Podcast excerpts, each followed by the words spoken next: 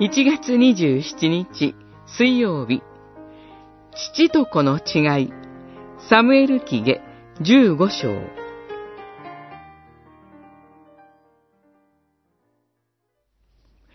神の箱は都に戻しなさい。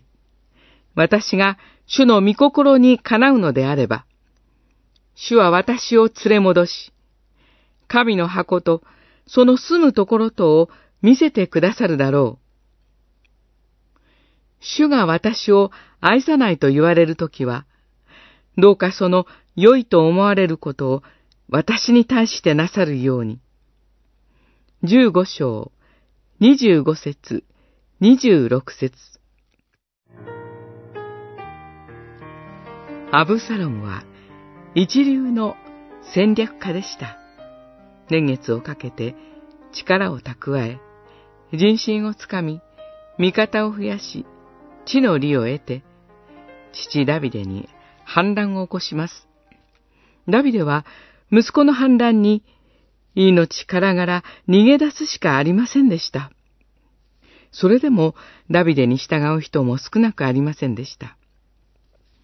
ガト人イタイとガト人600人は本来はペリシテの人ですが、改めてダビデに忠誠を誓います。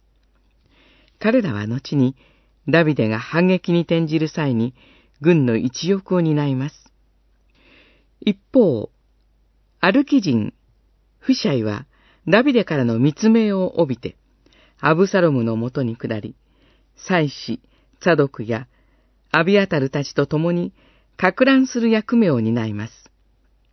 こうして、アブサロムの策略に対して、ダビデも逆転の布石を打つのです。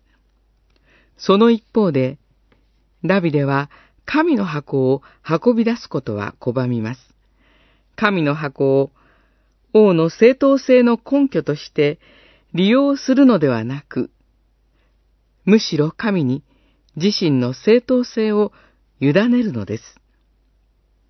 自身の戦略に身を委ねたアブサロムと、知恵を用いつつも、最終的には主に委ねたダビデ。この違いが二人の勝敗を分けたのです。